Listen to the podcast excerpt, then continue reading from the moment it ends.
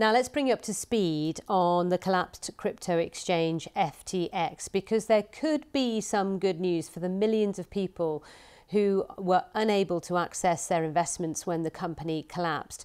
According to a lawyer for FTX, some $7 billion worth of cash and liquid cryptocurrency assets have been recovered. Well, let's talk to Susanna Streeter about this, Senior Investment and Markets Analyst at Hargreaves Lansdown. Susanna, I would imagine those who have been, you know, really impacted by this will be very pleased to hear this news. The question is, how do you get your hands on some of that money?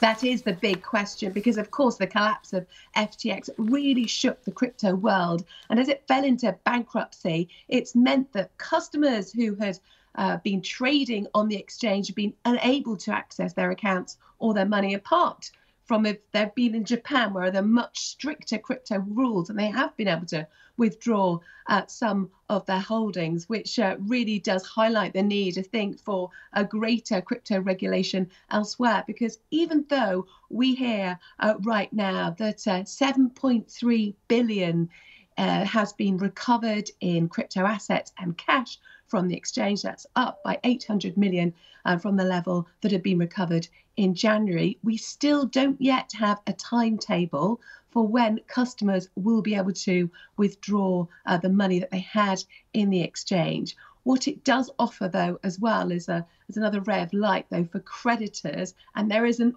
awfully long list of creditors who are owed money after the exchange collapsed. Yeah, and it, it's who who's in the queue, who's front, who's back. I know Sam Bankman-Fried, who is currently uh, being charged with fraud, among other things, and he's facing these charges. He's got court proceedings coming up. He's even looking to get some of that money to cover his costs, etc. I would imagine people have a view on that. But in terms of the impact on the cryptocurrency market, it really did spook a lot of people, didn't it, this collapse? It it certainly did. And it wasn't just actually uh, crypto firms that have been creditors of uh, FTX. It goes much wider than that. Wall Street banks, government agencies, um, law firms, big media uh, giants and social media giants, and even a garden centre in the Bahamas. So the list is very, very long, and it shows that how um, the collapse of this kind can have repercussions out to the wider economy now. But as far as the crypto sphere is concerned, it certainly did not the value of coins and tokens, but we have since see, um, seen Bitcoin uh, rise pretty strongly in the past uh, few weeks, particularly as the banking crisis has taken hold. Um, it remains to be seen what will happen with FTX. It could rise from the ashes. That's one of the plans on the table, but money will be needed. There's a chance that some of those debts that it owes could be swapped into a stake in the, the new exchange, but we'll just have to see. There are no firm plans yet.